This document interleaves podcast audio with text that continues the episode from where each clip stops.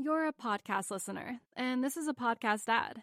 Reach great listeners like yourself with podcast advertising from Libsyn Ads. Choose from hundreds of top podcasts offering host endorsements, or run a reproduced ad like this one across thousands of shows to reach your target audience with Libsyn Ads. Go to libsynads.com now. That's L I B S Y N ads.com.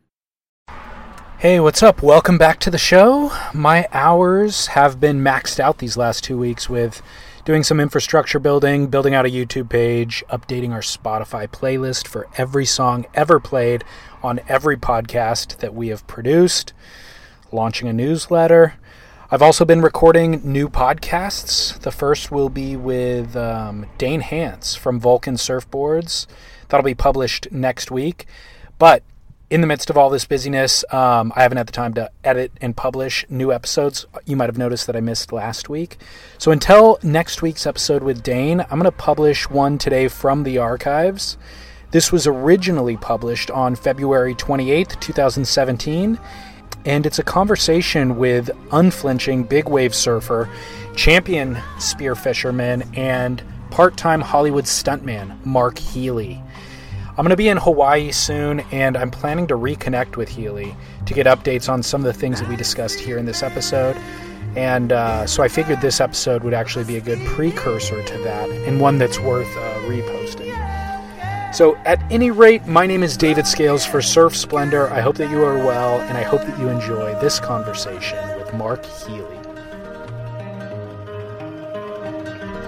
That I don't even know where it was. It was in some video interview that you did about one of your most memorable ocean experiences being mm-hmm. riding a great white shark, holding the dorsal fin, and maybe yep. the first time that you've done it, maybe you've done it more than once now. Mm-hmm. But there's also YouTube footage of you stiff arming a tiger shark, mm-hmm. and um, you know that. Like even swimming with sharks sounds crazy to most people. Tell mm-hmm. me what we don't know about sharks. What do you know about them that we don't? And enlighten us. Why? Yep. Why aren't you afraid of sharks? Well, I'd say um, I'm.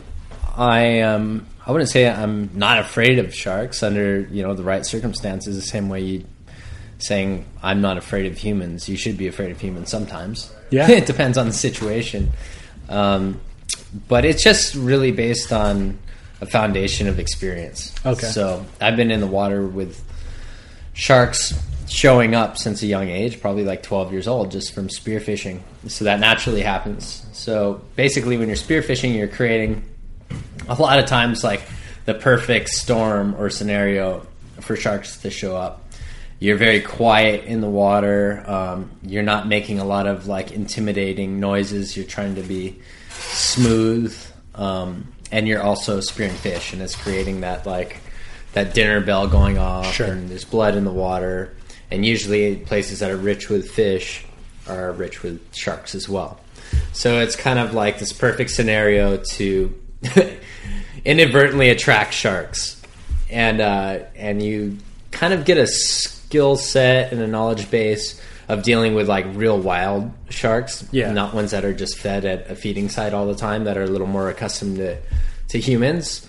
Um, and in a lot of situations, you know, in my early days when I first ran into them, you, you don't really have a choice but to kind of deal with the situation sure. instead of just jumping out of the boat and being like, "Oh my god, it would have bit me if it came back around." You're like, "Oh my god, it's gonna bite me," and then, you, but I got to deal with it, and then you realize, like, no, it's not gonna bite me. Yeah. You're kind of forced to stay longer than you might want to, should you have an out so it shows you, um, oh, okay, maybe I'm overreacting to this, and uh, you know that just taking that knowledge base and learning as I gain more and more experience, that kind of it's given me a realistic view on um, shark behavior, and uh, most of the population doesn't hasn't had the chance or hasn't had the desire to go and do that. So my fear threshold with sharks is obviously going to be pretty different than the average person.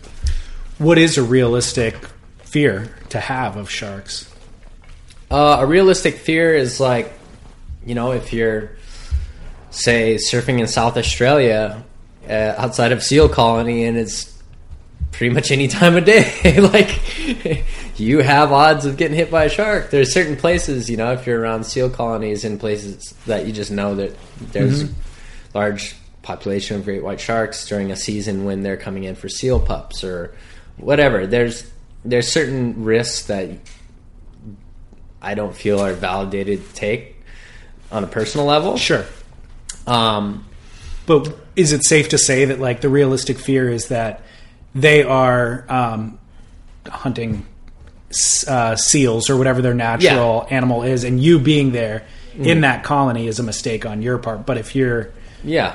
Yeah. It, When it, you're- it's time and place. You can get unlucky. I mean, the same way you know, you drive on a freeway. Yeah. You're, you're, you're you should be- be much much more afraid driving on the 405. right, Much more. yeah, I think your odds are a lot worse there. Tell me about some of the work that you do with marine biologists. Um. So that is kind of spawned out of uh, working with sharks, um, just in in different film projects and actually volunteering just to kind of be safety for some film projects. Oh, okay. And you know, I started meeting people from the scientific community, and uh, you know, even working with GoPro on some of the shark projects, I kind of like naturally I never set out for it, but it just kind of ended up happening that I people would kind of come to me with projects, and um, so I think it's super cool. I always wanted to be a marine biologist. Oh, really? Like I wasn't one of those kids when I was little that was like, I'm gonna be a pro surfer. Yeah, Like I that it didn't seem realistic to me, and I was very interested in marine biology. Um, I always did well in school, but being that I was born and raised on the North Shore, the opportunity came to me. right. Like if I wasn't in this growing up in the spotlight of surfing, I don't think it would have went that direction for me. Yeah. I would have kept surfing big waves and enjoying it, but Yeah, um, so I have a, a real keen interest in it, and I enjoy it. Like when I go and do these things, uh, working with scientists, you know, you're in bunk beds, you're washing dishes, you're not getting paid. It's it's like work. on a boat for a long period of time. Yeah, or- and yeah. in the water, like pounding, diving, really, you know, eight hour days. wow. Um, so it's uh, it's it's a passion, and um, I I just wanted to see what kind of um, tools that I have kind of in my kit that I can use to help realistically, and so I looked at it like, okay, I know animal behavior. I'm a good free diver. I know sharks well. I know how to use a spear gun really well. Um, so how about we expedite the shark tagging process? because you have some limitations on scuba. It's like okay, you can't go up and down too quickly. Um, you know, you have your decompression times in between dives. You can only do so many tanks to certain depths per day, and time is money on these things, hmm. and opportunity because you're also dealing with weather windows. So the more you can maximize your time and get more tags out, the better data set you're going to get. And so through free diving, I'm actually able to approach at a at a sharks that are a bit more wary Okay. Because see like tagging a, a great white shark or a big tiger shark is easy because they'll they'll come in you just bait them in and they're a lot more confident around you because they're huge Yeah. and they're the apex predator and they have thick skin you're not going to injure them if your if your tag's like six inches off you can power up the spear gun that you're using for a tag if you're using one which with more power you're going to get more accuracy Sure. So you can shoot it from further away. So it's that's easy. Like I don't need to be sent to go do those things. What really interests me are like the I did the first ever pelagic thresher tagging, and that was in the Philippines. And they're very scarce animals. They don't come in for chum.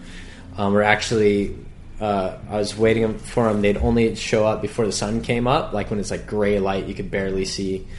And um, they'd come in between 80 and 100 feet on this reef drop off. They actually do circles to have these uh, cleaner wrasse fish that live in these different coral heads that they know and come back to um, clean the parasites off of them. So they're not motivated by feeding. So it's kind of more random and it's Interesting. Got to dive deeper, and they're they're not. They got their big thresher tail, which is really interesting, and they're cool looking animals, but they're not. They don't want to come close to you. Right. So it's very challenging from an you know perspective of approaching them close enough to get a tag. And they're also a lot more sensitive. Their skins not super tough and, and super thick. They're, you know, besides their super long tail, they're probably like five, maybe six feet. So you're looking at a target area at the base of the dorsal is actually really small, and you have to power the gun down because you don't want to injure them. So I got to get really close Wow. and all those challenges. And then another one I did was the first tagging project ever in Japan, which is surprising because the Japanese are so up to date on technology, right? Yeah. You would think Sure. and um, that's with uh, scalloped hammerheads. And it's a similar situation to where they're congregating for reasons debated um, at this site called uh, Mikomoto. Um, off a, not it's about three and a half hour bus ride from Tokyo, which is surprising. It's teeming with life, and uh, they congregate there usually when the currents are really strong. You know, working in like three to four knot currents, and uh, they're not responding to bait. You know, so you can't chum them up. They're coming to do. They're coming together socially. So you got to go find them. And the thing is, is you can't really approach them from the bottom. They get really sensitive. So if you're on scuba, laying on the bottom, you're like, okay, here they come. But those bubbles coming past their head can't ever get an angle to sink that tag at the base of their dorsal fin. So you kind of got to be dropping in on them at a 45 degree angle, kind of over their tail, but a little cocked to their side. And um, yeah, that was super challenging diving. No kidding, man. Wow. So, do you ever think? I mean, you could always go back to school if you wanted to. You know, you can make a Mm-hmm. full career out of it from that angle. Is that ever an option, or Um, no, not really. I don't like sitting down too long. Um, but but my goal with all of this is to uh, to really, if I can, you know, in a humble way, connect the two worlds of you know recreational or commercial fishermen, Yeah. spear fishermen with the scientific community because there's there can be quite a bit of a divide. It's Yeah. like two party politics. You know, we get caught up in this like it goes from what's best for everybody to I just want to win the argument. Hmm. You know, so you know you have these two different sides. You have the you know some some sides on one end are like I don't want any rules. I want to do whatever I, I can. I want to exploit. But especially in the recreational area, there's a lot more people that probably care about it more than anybody else. And I think their voices get buried a lot of times. But it, and then there's great scientists doing really good work, but then on the other end, a lot of scientists work off grants. So sometimes some scientists have to change their motives to kind of fit into the grant. You know, oh, this elderly billionaire lady really likes otters, so I'm going to get my research funded and skew my research a little or point it in the direction of closing off like the whole coast of Southern California to recreational fishing. right?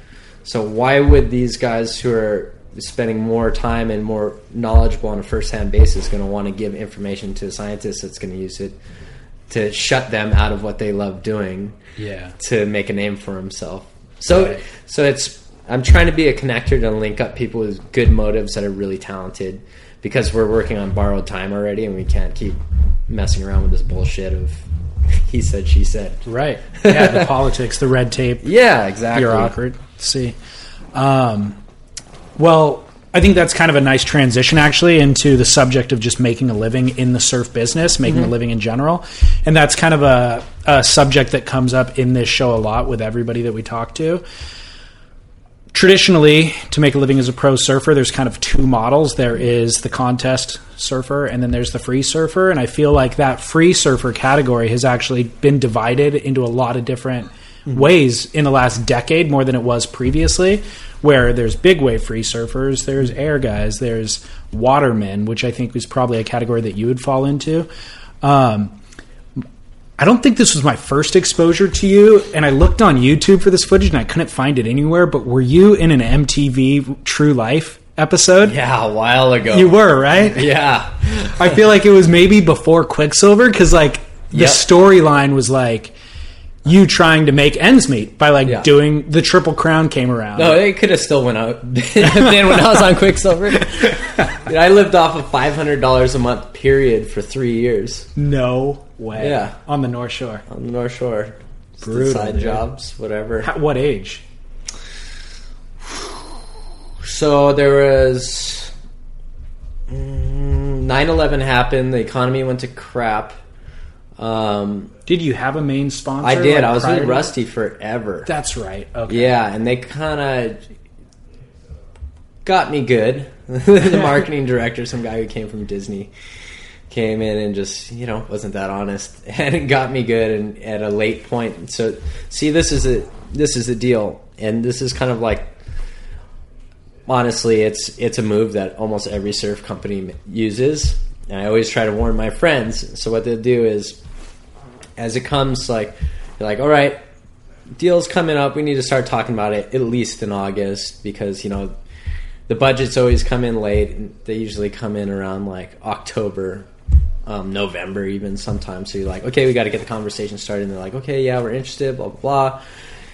And um, then they'll go dark on you for like the last two and a half months of the year. And so they'll sit, give you interest so you don't go and look around because they know they basically got you by the short and curlies as soon as it gets that that last so there's a holiday week where nobody's in the office at the end of December. So if you haven't had a com- comparable offer by middle of December, they know that already. What happens is they don't get back to you till because those other offers that budget money would have disappeared. They got to use it Sure. before it disappears.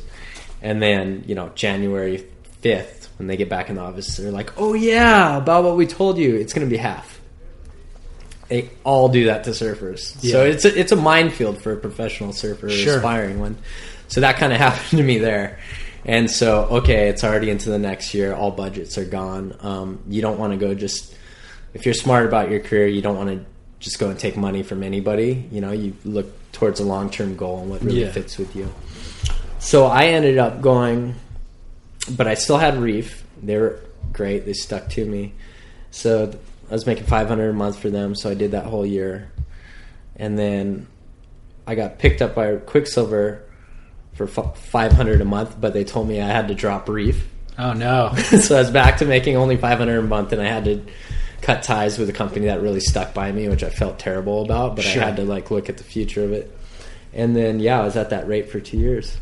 And so was that like late teens, early twenties? That was early 20s. Okay. late teens. So yeah, that True Life MTV episode, it was like living from contest to contest, essentially. Then the Quiksilver came along, you know, and then Yep. that went away, obviously, at, between 2001, 9 11, and then financial crash in 2008. Probably had a few good years there, but at 2008, the Quicksil- Quiksilver had this huge culling Yep. where they got rid of pretty much everybody. Um, and then I remember you had you were on Depactus for a short period when they were around for a short period and I was glad to see that happen and I actually really was impressed with like their branding and what they were potentially going to do, you know? And so it was sad to see that disappear as well. But it's like you're a guy who you've had great potential. You've had um, in terms of surfing ability and uh, exposure and all that like you are out there. It's just kind of got a deal with the wrong company at the wrong time with the in- economy doing what it's done. So I feel like you're a great guy to have the conversation with, which is just like, how do you make a living as a pro surfer nowadays? You know? Uh, so like how you were talking about earlier, there's the free surfer kind of niche, that, Yeah. and you know that's been subdivided into big wave surfer or whatever guy or, or whatever. Right. But what you have to keep in mind is that free surf pie of money is probably a third of what it once was, and it's got more different niches in it. I agree. And Um, there's maybe only one or two guys at the top of that pie, and like there's no middle. There's, not there's a, few there's not a lot of middle class, and it's it's only gonna this trend is only gonna continue for sure. I agree. I'd say 100. percent There's like no middle class. It's But like- then also like a lot of the see, see this is what's changed a lot. Surfers are now before it was like you remember all that stuff when outside brands were coming in and trying to sponsor WSL con- or ASP contests at the time and yeah, surf companies get super up in arms. They're like, no, you can't have an outsider. Or somebody even like Nike comes in and like, you know, the, the surf media and surfers kind of jump all over them. Like, you guys aren't surfing. You know, you're coming from the outside. I think the tables have totally turned, or the tides have totally turned, in that now surfers go and buy non-surfing stuff. They do totally. and they're nobody's wearing head to toe billabong or whatever it is. It's it's you know people you're going to see a surfer go buy a pair of Carhartt pants and maybe a Lululemon shirt if they're you know over 25 years old and have some cash. right. Uh, so I think those days are over. I think the surf industry got really cocky with how easy money was in the 90s and they kept repeating the same things that they could pull off then as the economy got tough and finally realized a little late that they got too big and too spread out. They got Um, they grew a lot in that period of time. Yeah, and and it's crazy watching so many different companies. Like you have to be, really be careful about fast growth. It's a killer. Oh yeah, completely.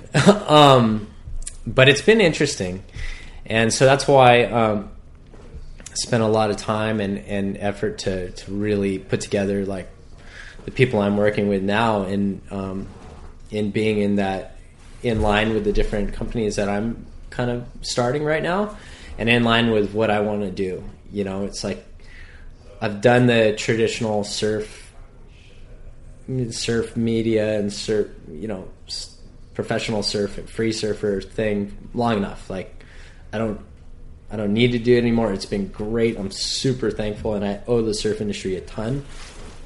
But um, you know, you gotta, you gotta do things that are meaningful Yeah. and work on projects that are meaningful. Sure. And um, so I've just done a, a lot in uh, redirecting and making sure all the brands that I'm working with are kind of heading in the same direction that I want to go. Yeah. And so I just kind of did a whole revamp of, of things lately. So let's talk about that. Um, who are you working with, and or maybe just start with how do you make a living as a pro surfer nowadays? And Yeah, well, um, the foundation is you can't just. There's only a handful of people that can go and just surf. Like you got to be creating content. You got to Yeah. be bringing something to the brand besides just going out and being awesome. right, Um, so, and you have to have your own brand at the same time, which is I, I hate saying that just because it sounds so like soulless and terrible that you're a brand. But I mean, as far as your social media and everything, you have to be bringing something to the table that they can piggyback on. yep, Um,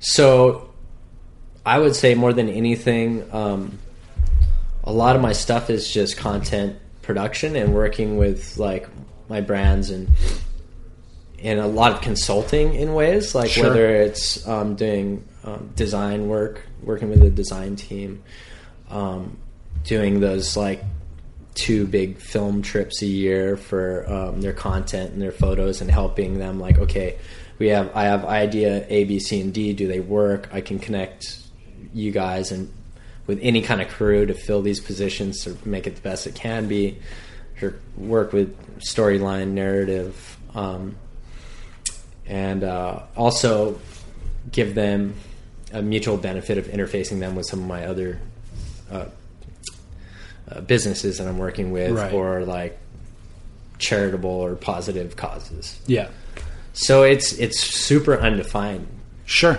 now, honestly, and that's the only way you'll you'll make a living right now is to Mm-hmm. be undefined and kind of move like water, you know, Yeah, I Bruce totally- Lee style. I totally agree. Let's talk about um, you're involved. Like, what what are the companies that you're involved in, and what is Surf Shop Box? Let's talk about that a little bit. Okay.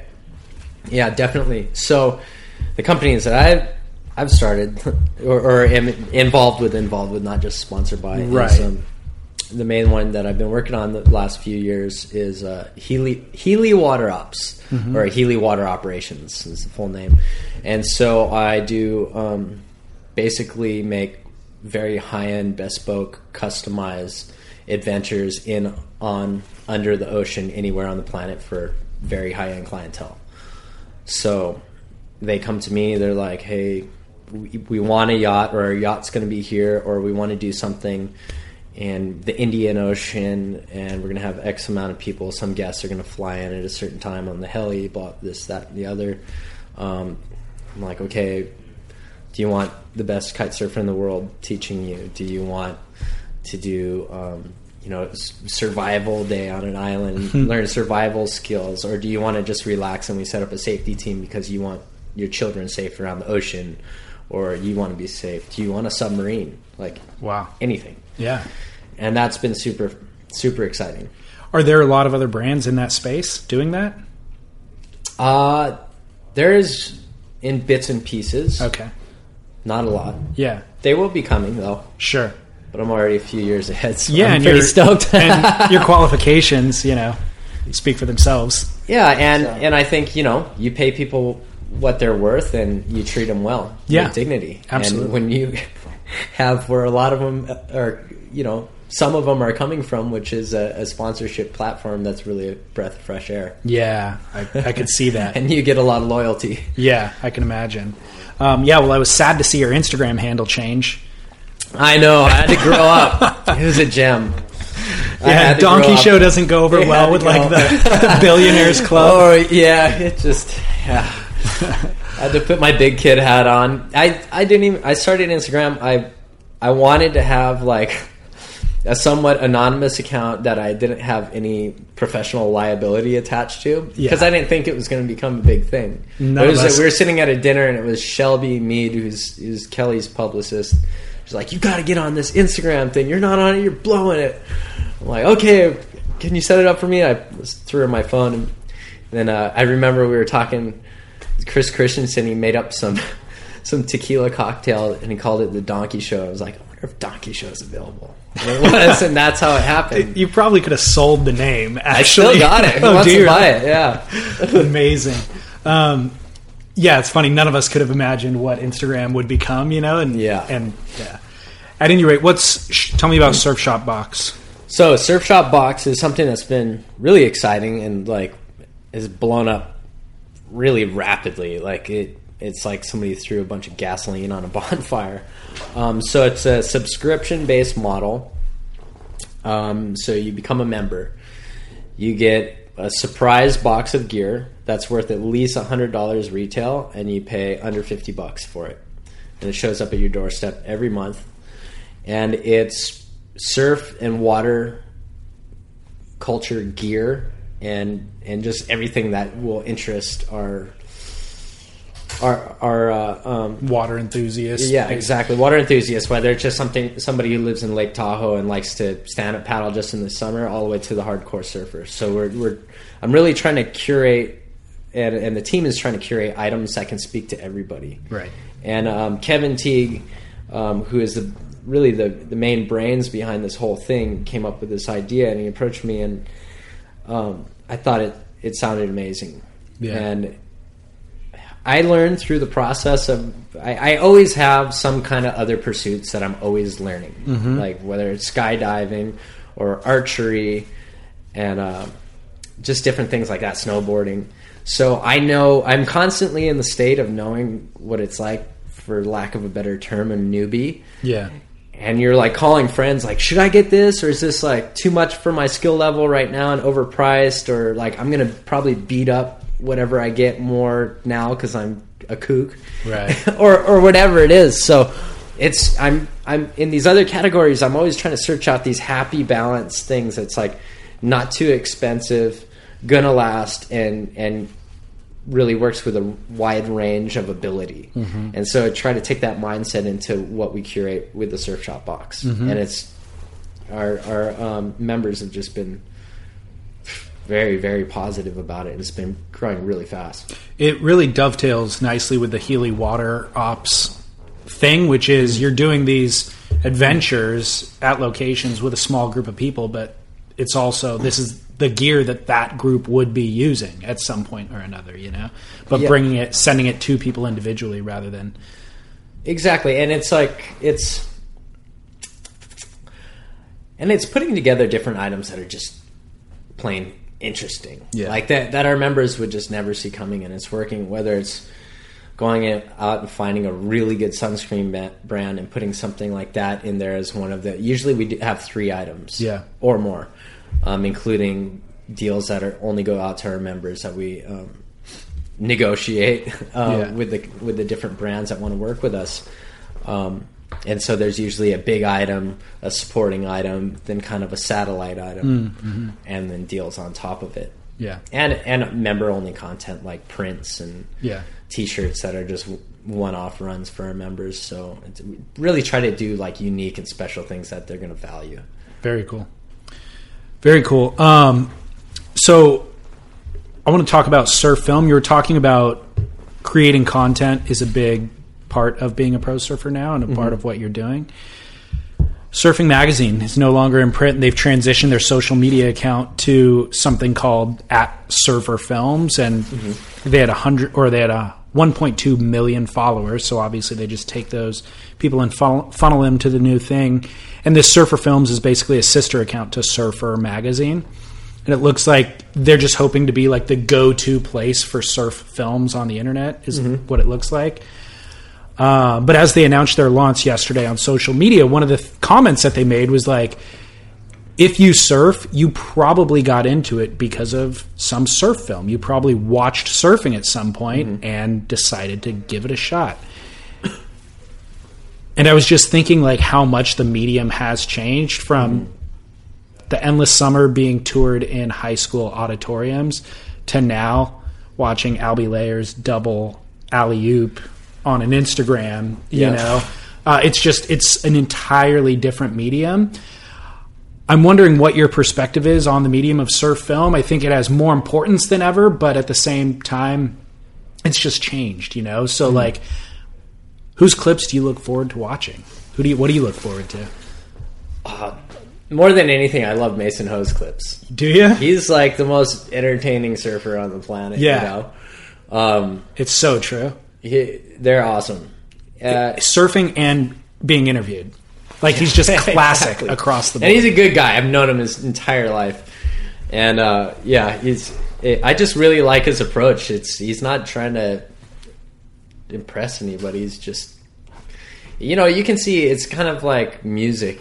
I've always said that there's a difference, man. You can tell when somebody's putting their their heart behind something. Yeah. even if you don't even see them perform or whatever. It's and it could be any genre. It's like Yeah. a guy could be ripping on a sitar or something. Yeah, it's And true. It's like I, there's something different about this. There's a little more drive behind it. Um, and I think it's the same watching people surf. You know, it's like guys like Andy really had that. You know, and, and I think Mason really has that. And watching Dane and uh, Shane Dorian and Big Waves, it, it, the, the list goes on and on. But um, yeah, I just like watching people who it's coming from the heart. Support for this podcast comes from TD Ameritrade.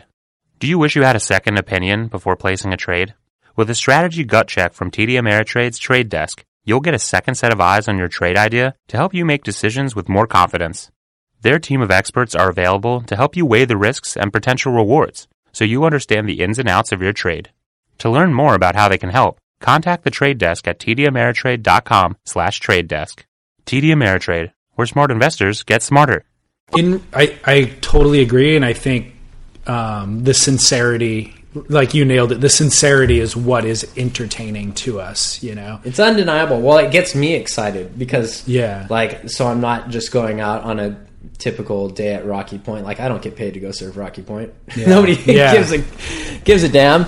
But um you know, you still have it ingrained coming up from professional surfing, doing a bunch of contests when a kid. You're like, God, I blew that turn. I dug a rail. So yeah, I've always surfed better when I'm just like kind of being like doing my thing, or at least had a ton more fun. yeah, So I'd say that watching people do that gets me excited to go go and do it myself, even if the waves are two feet. yeah. I agree. What I'm curious, what your um, what your thoughts are on like the medium of like a feature format, like um, you know John John's three million dollar budget film, or I don't know. Did you see Ian Walsh's Distant Yeah. Distance Between Dreams? Like, what are what are the relevance of those things nowadays, and what influence do they have? Do they have as much of an impact as things did back when we were spending thirty bucks per VHS? You know? I mean, I For- think I think they do. Okay. I mean, um, For you- from a blue moon, from you know, I think that is it's gotten surfing into places in youth culture that it had it permeated out into like that mainstream quite a bit. Also, from what I hear, that's it's already been pretty darn profitable too. Oh, really? Usually, Okay. when uh, big features like that, um, and that was unprecedented, unprecedented as far as how big the budget was for surfing, I believe. Um, usually, they're a loss leader. Right. They're not expected to to make money, and I think Hurley's actually doing well with it. Well, they're expected to lose money, and often in the last five years or so, they're just given away. They don't even Yeah. charge for them. You know, Mhm. it's just a marketing tool. So Yeah, yeah, and it's I. I want to work on stuff like that. I was gonna ask value. you. Yeah, I'd rather do that than I mean. There's something that I realized in my surf career, which it you know, there's always the risk of sounding like a whiny professional surfer. Like I will say, it is the best racket on on earth. Sure, it's great. You know, I'm not whining about it. I'm very very blessed to have it and and have all the opportunities that have been afforded to me through it but especially if you're whether you're a contest surfer or free surfer, you get this like unending pressure to be like, oh, I I have to get the best wave of pipeline this day, or I'm gonna get dropped, or I have to get this page in magazine, which is that's obsolete now. you're right. Uh, or, and it's just one thing after another, and but it opens so many doors, and you get to see the planet, and get to meet so many awesome people. But at a certain point of doing that, you're like, wow. Last thing I want to do is like. I always wanted to keep in mind of doing things that are meaningful to myself and meaningful and helpful for everybody else. Because at the end of the day, you don't want to look back and be like, "Wow, the last ten years, I spent a good chunk of my my free life just worrying about what was the next magazine, the next swell, got to be the guy when I could have been out like saving lives or helping Yeah. people or doing something more meaningful. Like, and you just don't want to get stuck in that routine, and then then your mind goes to, well, if I'm going to do more things in this space, I want to do it big and I want it to be valuable. Right. I want it to be more inspiring than just like, you know, chewing gum clips. Well, do you have any big projects in the works? Any big film projects or opportunities? Yeah, there's um, one that's just been in that's in the funding phase right now, which would be uh, pretty amazing if it goes, and it'd be a big wave film called Rising Atlas, and uh, that would be you know proper big budget. And what's your involvement in it? Uh, I would be one of the one of the Profiles. characters in this thing, but uh, Is it like a documentary? Um, in a way, it, it would be um, uh, as of now, it would be a brain farm project. Oh, Same nice. did Travis's stuff and everything. Fantastic. Yeah. Very cool. Um, what was the last surf film that you actually paid to watch? View from a Blue Moon. Okay. That was the last one. because I, don't know what my answer is to that you know and like i want to support the surf community but as i and i love the medium too like i was i'd save like i said every 30 bucks i could to go buy vhs's when i was a kid but um But and and I have to honestly say, and like half of that is me just studying too. Like, okay, this is what they did. That was a cool shot. Really? you know, like there's just so you're inundated with content. yeah it's uh yeah but but i think uh this whole like inundation and the short attention spans that have spawned from it um i think it's going to bring the best creatively out of people. I You agree. know, it's going to take a lot more to stand out of the crowd. Yeah. Did you see let's be frank last year? i have. That was awesome. You did? Yeah. Okay, cool. I saw it. See i didn't buy it because i got to see it when they were um, streaming it on red bull tv and they are again. I thought that was great. Yeah i thought yeah, so too. Yeah i love frankie dude. I've known him for forever. He's a he's a classic dude. Well, like you're saying, it's going to bring bring the best out of people creatively. Mm-hmm. That was the most creative surf film I've ever seen in terms of blending narrative and action Mm-hmm. with actually a true storyline of him going to Mexico and going to Hawaii, and like it Mm-hmm. is following his travels. The narrative is then, of course, skewed into fiction, Mm-hmm. but um, they did a phenomenal job on elevating the art form. Oh, you know? absolutely. I was so happy to see that. And Yeah. I think there needs to be more disruptive things in surfing. It's, you know, it's a bless. It's great to see, and it's also scary. It's so to see, intimidating. like, well, just like you know, WSL is doing really, you know, they seem to be really stepping up their game, but then it's like people are getting fined for saying things and like you got to wear the same I don't know. Yeah, Like I- it's like I, I like it, but a part of me is like, oh, this is kind of scary at the same time. Yeah. Well, so speaking of Red Bull, um, I think they've they've uh, walked that line really. They've walked the fine line really well. Like they have really slick, amazing production. Like when they did the Cape Fear event and the, um, they didn't do the Jaws event. They did something else recently. Oh, well, I can't even remember what it was, but it was like they're doing these live streaming events, but the production is just as slick as WSL, but they don't have the same kind of buttoned up mentality that the WSL has. Well, that's the really interesting thing, though, right? Is because the WSL has done that before too, with a big Cloudbreak Fiji swell. Um, oh, that's right, where they just they called off the comp, but Yeah. Well, and then there's the other big swell, and they live streamed it as well. That was last year, okay. and because they, the comp was going to be later, and they're already getting infrastructure there, so they're like, okay, we're going to live stream the swell. Right. And Red Bull's doing it too, but then it's like, what do the surfers do when? Which it's great and all, but so this has happened to me five times over the last year. You go out, you surf and have an amazing time. You know, it's death defying. Like crazy stuff goes down. Like we had mm-hmm. to do CPR on somebody, and one of them, and then you go in and they put a five page waiver in front of your face and ask you to sign it Because you were on their live stream. because yeah, Yeah. and they want to use it later. And you're like, so I owe it to you to be able, and you're not gonna Compensate? you're not gonna like help pay for my board bag fees coming over. So there's gonna be it's kind of wild west with the live Yeah. stream, and it's gonna be interesting to see how it plays out. You know, I think it's the future, but there's gonna have to be a lot of things put in place to where you know Yeah. people are on the up and up. I think. I, I don't know. You know, I agree with you. That's murky water that they're going to have to navigate. But I always wonder when I watch like, like I was walking past a building the other day, and um, Julia Roberts' face was on the side as she's the face of Lancome, you know, the makeup brand. I'm like, obviously they're paying her to use her image, but if she walks out of LAX, TMZ can put cameras in her face. And then put her image on their show at night, and they're earning money off of her image Exactly. by and so I wonder like how how does TMZ get away with that? She didn't sign a form. If You you're know in what I mean? public, if you're in a public place, right? So that that's might in apply- America. It's different in different Is it countries. okay?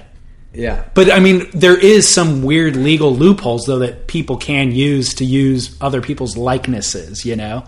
Yeah, probably. Um, and it's just again, it's like, eh, who knows what the legal side of that is? Yeah. But uh, it'll just be interesting if uh, people try to do things the right way or not. Yeah, You know? Yeah. You really hope so. Yeah. You really hope so, and I and I think they they've been trying to. It's just new. Exactly. it's new ground. And Everybody- I'm not saying it's it's so new.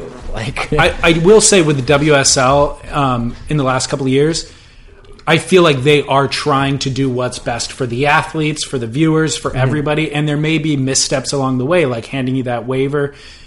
But they they are trying to do what's best. They they are trying, and and that's the thing is that I've been in the position for a while of of being somewhat of a go between and kind of helping represent the surfer side of it, and um, you know, and there's two sides to every story. Like, Yeah, of course. if there, a lot of surfers don't understand the business side and the liability side and the kind of hurdles that a, a, a company that's trying to promote the sport to make a profit has to have. So, you know, it, it, like I was talking about with the with the spear fishermen and the scientists, Yeah. you gotta you gotta meet in the middle. You can't just bicker and be unwilling to listen to both sides of the story. um, transitioning into big wave surfing and the experience that you talked about where they either run the contest or they stream the free surf i love surfing and i want to watch surfing and i want to support surfing but big wave surfing for me has been something that's been really challenging to watch the contests because Yeah. it's so boring you know like there's Long long, lulls. and i think it's something that the wsl or whomever has difficulty promoting because they have to call on the event with like 72 hours notice. They can't. Mm-hmm. Whereas like the Gold Coast Quiksilver Pro event, we have scheduled out a year in advance and we know Mm-hmm. when that window is. The big wave events, they have to call on at the last minute. Although on the flip side of the equation, I think it has wider appeal to the public than any other facet of surfing because a non-surfer can appreciate a guy on a 60 foot wave mm-hmm. more than he can the nuance of Kelly Slater's top turn at lowers, you know? Mm-hmm. So it's like it has bigger appeal but bigger challenges at the same time. Well, I don't think those challenges are as big. Okay. I've I've had this conversation with Paul Speaker before, and the thing is, is you have to. Okay, the the big wave surfing thing when it when it's an event that's really cranking, like the Jaws event or when the Eddie runs, it crushes all viewership Totally. records. Th- those two examples, by the way, were phenomenal events. Right. Well, they had they Th- had this past year. professional webcast team, um, and but so this is what I was saying. I was I was telling him like. w- Why don't you do the due diligence of taking everybody that's on that tour and you go and film a piece on them, you know, in their home training, get, have people get to know them during all of these long lulls. Like UFC was like you know, un- basically underground sport. If you would have watched it, I remember getting VHS UFC tapes from Kammie's back when it was around Yeah. Sunset Beach and and watching it, just like this will never catch on. I did the same thing. But you know what? They humanized it. So you have all this dead time to do storytelling during mm-hmm. these events, during these lulls. And the thing is, is you even look at Nazare. That was going to be a first of its kind event and everything, but it was like, like, oh no, it, it, it's really going to be on, and it's just because of lack of resources put behind it. it you know, that webcast could have been a lot better. Camera, like, you got to go do your scout. You got to go pre-shoot your content Yep. And you know maybe you can normalize and average out that viewership then from the cracker jaws events to the ones that are a little slower by having that interesting content but it takes an investment Of course. and I- i don't think it'll ever i don't think it's going to catch on without it with and my my thing i was always saying in the meetings i'm like there's nothing that could be possibly worse for this tour than a bunch of guys with less technical ability on 10 foot boards surfing 12 foot waves Yeah. it's the worst thing ever for big wave surfing Totally. and they don't want to do it there's just there's a lot of challenges. It's like you got to crown a champion with more than one event, you know, for mm-hmm. people to take it seriously. And you got so they're working and they're trying, but I really think it comes down to writing the check and doing the pre-production due diligence. What do you think about the idea of including one of those big wave uh, events on the actual CT? Um, for all the CT guys, Yeah. Like, I think a lot of them won't want to do it. If it's Uh, like if you Nazare or something, like people might could very well die. Yeah. Is it that is the sport that much different to where it's different. So, uh, uh, and there's great guys that can translate, but if you're going from your super everything that you, do all year besides pipeline and maybe chopo is like riding super skatey boards way back on the tail and very high performance surfing, and you're trying to transition to not it, at at the shortest probably a nine eight if it's a real event with Yeah. proper surf and it's just a, it's a different way of riding it, it is, but I just wonder conceptually or theoretically, like we're looking for the best surfer in the world. That's what the World Championship Tour is. We're looking, you know. I want to see it. I think yeah. it should be. Like I would like to slowly transition over that over to that because 12 foot Cloudbreak or let's say chopu is entirely different than 3 foot snapper. So you can make the same argument there, you know, and they're Mm-hmm. Yeah. going from riding a 511 to a whatever. They're riding at chokes. six three. well, John John maybe he's riding a six three there, but um, you know, so I I just think like I would like to see that transition start to kind of happen. As a fan, I would I- definitely love. it would throw a spanner in the works, you know. Yeah, like why not? yeah. Um, what are some ways that the WSL could make the big wave tour better for the surfer for the contestant? Well, a the prize money's got to re- be respectable. So you know, you go on, you know, you have something that you know breaks the internet like a Jaws event or and then it ends up on Sports Center and you know Billy Kemper is holding up a, a he's in a bar holding up a small trophy and a check for like thirty thousand dollars. Right. Like people are like, "What? This ain't a sport. Right. This is like curling in the Olympics." Yeah. You know, it's when it. What is it? I think the big wave event prize money is. It was a fifth of what the women's events were, but it's just it's disproportional. You Right. know, you got and a lot of guys aren't. They don't have a lot of sponsors. They got a second job. They got f- maybe families. It's a different breed for the most part that's into big wave surfing. Right. And you can't you know when they're dropping everything last minute to go and jet lag and risk their life to help make you money like come on And you got to be compensated Yeah, to fly to Portugal on a couple days' notice with all the equipment and stuff. It's not- dangerous. and it's not cheap no for guys with multiple jobs. You know, which at least now i think what was it it's like two and a two grand two and a half grand you get it for right away for showing up but that's not going to cover going to portugal for No, Hawaii. no. so if they want like the best surfing there has to be the resources behind it but i understand it's a business too and you know i don't know how what the you know Yeah. the balance sheet looks like on it and Yeah. yeah Um, I've for a long time now. I've felt like the largest innovations that we're going to see in surfboard design will be in the realm of big wave paddle surfing, um, and I also feel like the biggest changes in big wave surfing will happen because of some new board innovation. You know, those things kind of go together. But where do you see the biggest areas of improvement for board design and paddle and guns? That's an interesting one. Um, I'll explain to the listener real quick. Like, you need a lot of foam to paddle quickly. The waves are larger, so they're moving faster. So you mm-hmm. need these giant boards. But once you're up and riding on the giant board, it's a lot less maneuverable. So we saw we saw Kai Lenny do an air this year. It's actually stomping air this year at Jaws, Toe surfing. but it was on a tow board, right? yeah, and he was doing turns in the in the Jaws event, actually, like kind of top yeah, turns. You know? yeah.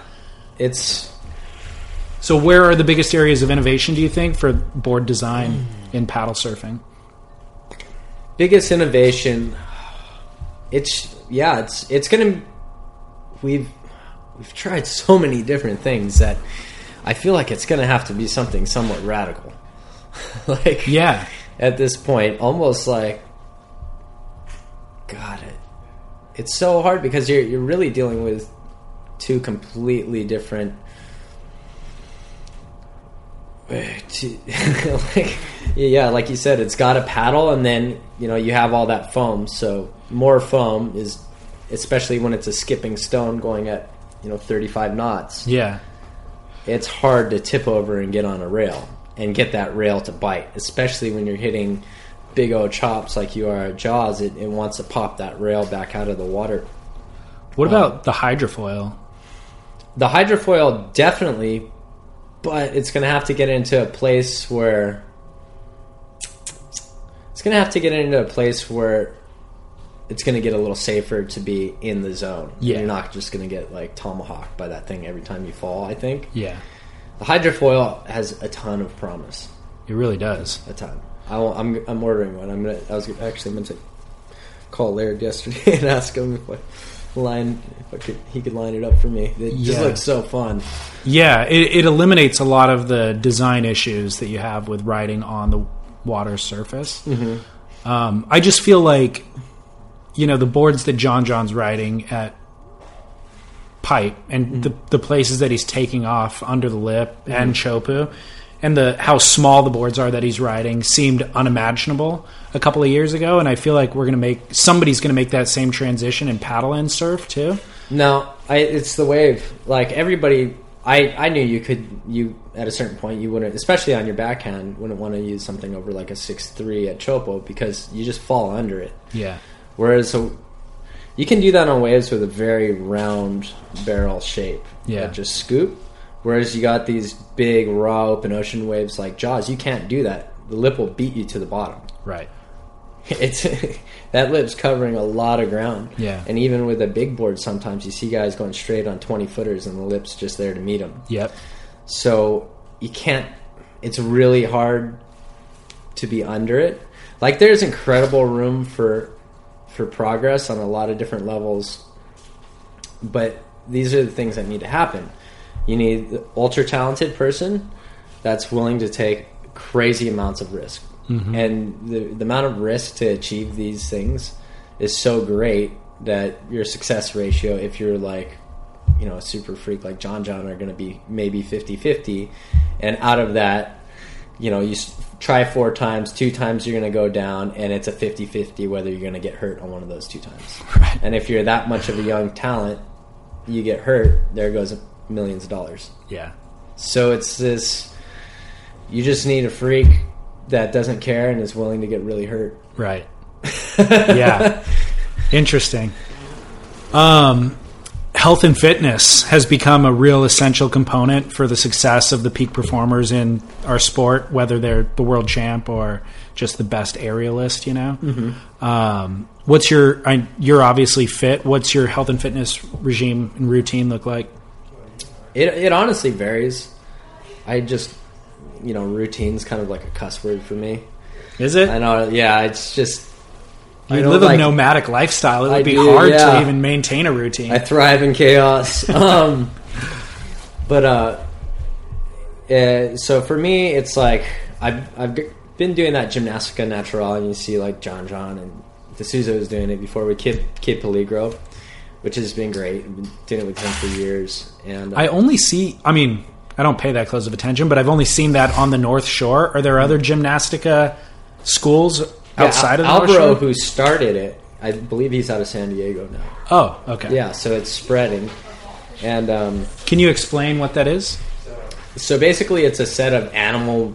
Oh, it, it's a it's a mix between animal movements, almost like capoeira or breakdancing esque, and like some jujitsu kind of like rolling. So it's it's meant to keep flow through the exercise. Okay.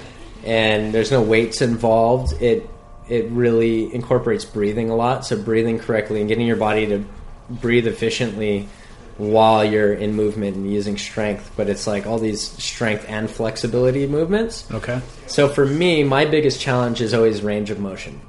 I'm I'm a beat up like guy at this point, you know. So for me, flexibility and range of motion is kind of like what I have to really do the most work at. I can get my cardio up in two days. Okay. You know, I can go on a promo tour where it's just been kind of uh, uh, just living a somewhat unhealthy lifestyle for two weeks, and within two days, my cardio is back 100%. Okay. Or strength comes back really easily. But it just seems for me, with all those old injuries and stuff, flexibility and range of motion is what I really got to work at. Okay. And so this kind of hits all of those points. Okay. Um, and besides that, I'm I'm always free diving a ton, you know, a lot more than I'm surfing, honestly. Um, and uh, yeah, being in the water, surfing, and just whatever seems interesting to me that day, whether it's riding the bike up in the mountains above my house, whether it's going on a, on a hunt, like so you're hiking a long ways and you're dragging a lot of weight out um, if you're successful. Right. uh, or just doing beach workouts, or you know, when I come here, I, I go train with Laird and at Laird and Gabby's house with their XPT life stuff, um, and just try to keep it fun. So, are you on the on Oahu? I'm on Oahu, Okay. North Shore. Cool. Um, what what does your diet look like? My diet is I eat. I try not to do, you know, sh- I, I try to veer away from sugars. Um, I eat as far as meats go. I eat as much as I can. Um either meat that I've got myself. So, uh, quite a, my red meat is mainly axis deer, and that's coming from either Lanai or Maui. Usually, uh, lots of fish that I go and spear. Um, and then for fruits and veggies, I try to keep it as local as possible. Um, and you know, my parents grow a lot of fruits and vegetables, and I have a lot of friends, and you trade, and, and it's very nice living in Hawaii. Yeah. you can actually live that way for the most part. Pretty much the only time, you know, I'm I'm buying like a main is if I'm going out to eat. You're on the road so much, I would imagine that happens all the time. Yeah, yeah, exactly. There's just no choices at, at a certain point. Yeah. Sometimes you just gotta buckle down and Yeah. choke down a freak, whatever you can find. But I take a lot of things like That's uh, what I was to ask. Progenex. Yeah. So those supplements are awesome. Like I, I really need the meal replacement ones because I have a hard time like getting an appetite a lot of times. So I Mm. gotta force myself. So if I'm on the road or on a plane and I don't want to eat some crappy food, I'll do um, the Progenex build, and then the recovery is huge for me.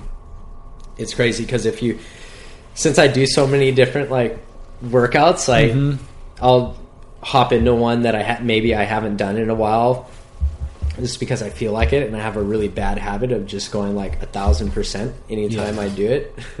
and this is like to torture myself. Yeah. and then I just can't walk for like two days. Right. but that recovery, man, it, it keeps me from getting that lag where I'm just like not even capable of working out after I, I'm like not even sore after Wow. blowing myself out. And then there's this other little like supplement that I've been using as meal replacement. It's called Hannah Okay. One H A N A H or H A N N A H, okay. and um, it's just this this natural old Ayurvedic recipe, and it's kind of tastes like you know dumping grandma's entire spice cupboard in your mouth at once. Sure. but it totally works, Works, and gets me yeah. going. What, in regard to health and fitness, do you have any meditative practice or anything other than kind of diet and exercise? Lots of breathing. Breathing is probably what I focus on the most. Okay. Um, Is there a method that you study? Uh, I just take everything from everywhere that Yeah. I learn, and that's what I've had to do from coming from a free dive world and learning about surviving surfing because there's no playbook for it, and there's still no real playbook for it. Right. Um, and it's yeah, taking things from yoga because I do practice yoga quite a bit too.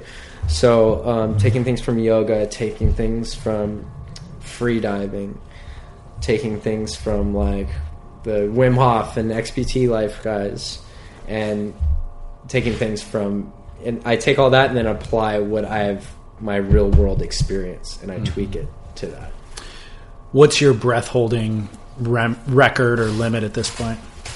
Um, I think a couple weeks ago, or a, no, that would have been a couple months ago by now. I did a six ten Wow. static, sitting around. I think I could hit seven if I get in the right state of mind, for sure. But um, that's a, that's my high point right now. Yeah, six minutes and ten seconds is a long time. yeah. You're seeing stars. Um, in the interest of time, I'll kind of go into closing questions. But are there any projects that you're currently working on that you want to talk about, other than the Surf Shop box and the Healey Water Ops? so it's going to be really exciting. It's called E Mentor, E M N T R. Okay. and uh, I was just on the phone uh, talking to uh, the founder and partner uh, about the launch that's going to be beginning of March. So basically, it's a platform to connect people with experts, right? So if you imagine the Uber concept, but to connect with skilled people in different areas, Okay. and this is going to it's going to start with our, our focuses are surfing right now to get it off the ground. So basically, a curated group of reliable, skilled people. Um, so you can go on an app, say, I'm going to Hawaii. I want a one on one class with somebody that's knowledgeable that can teach me and really create an experience. And you look and you know, say there's 20 different guys. Who's available these days? What are they rated? This is They've got fee, customer and- reviews on there and everything. you Yeah. connect with them. And so it's it's in that area between you know a typical surf lesson experience and like Healey Water Ops Okay. experiences that you know start at fifty thousand dollars. Yeah. Um, so it's much more for the enthusiast, Mm-hmm. and we're going to be going off into snowboarding, mountain biking, and yoga, and uh, branching out from there. Very so cool. it's super exciting. I think there's going to be a lot of demand, and I think so too. and the uh, Kai Lenny is actually a partner in it as well. Okay.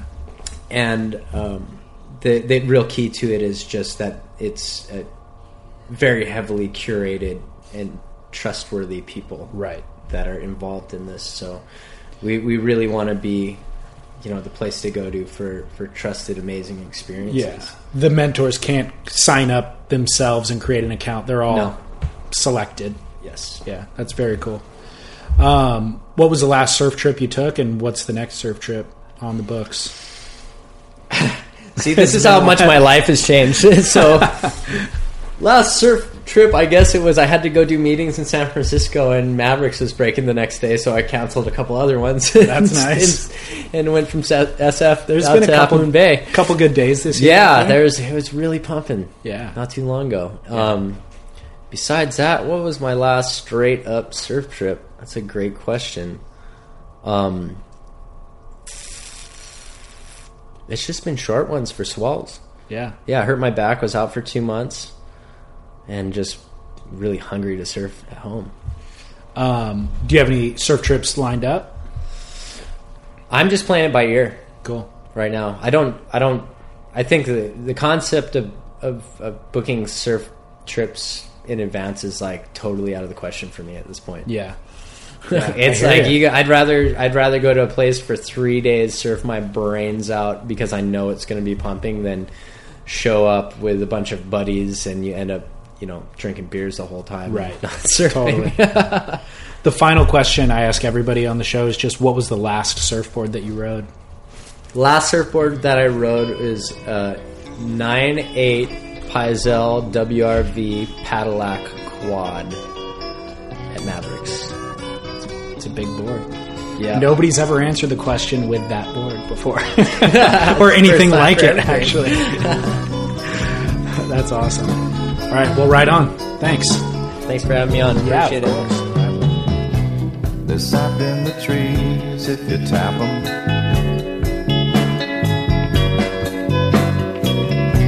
There's blood on the seas if you map 'em. Christian, if you see your papa, tell him I love him. He taught me to love in the wild and fight in the gym. He taught me the bottle gives birth to the cup.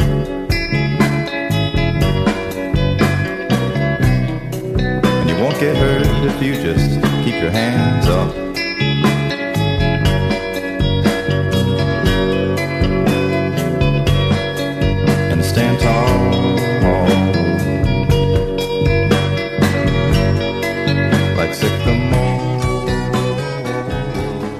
Everything that Mark and I discussed is available on surfsplendorpodcast.com. Feel free to leave a comment or question for anything you'd like me to ask Mark in our next chat. I'm also really excited to share next week's chat with Dane Hance. We do a deep dive into um, a discussion about mental health. He illuminates some real concerns and also misconceptions about the state of domestic board building in the USA. And then also, we of course chat about his insanely beautiful and highly functional Vulcan surfboards. So look forward to that next week. Um, I'll be back tomorrow with Chaz on the Grit, and then Tuesday with Bass on Spit. And then, of course, um, you can follow us on Instagram at Surf Splendor, which is also getting a revamp. And then you can rate and review this show in whatever podcast app you use Apple Podcasts, Google Play, whatever. That is really helpful for um, helping strangers find our show. So if you can do that, we appreciate that. And until next week, this is David Scales for Surf Splendor reminding you to get back into the water, share some waves, and of course, shred on. All you wanna do is be the fire part of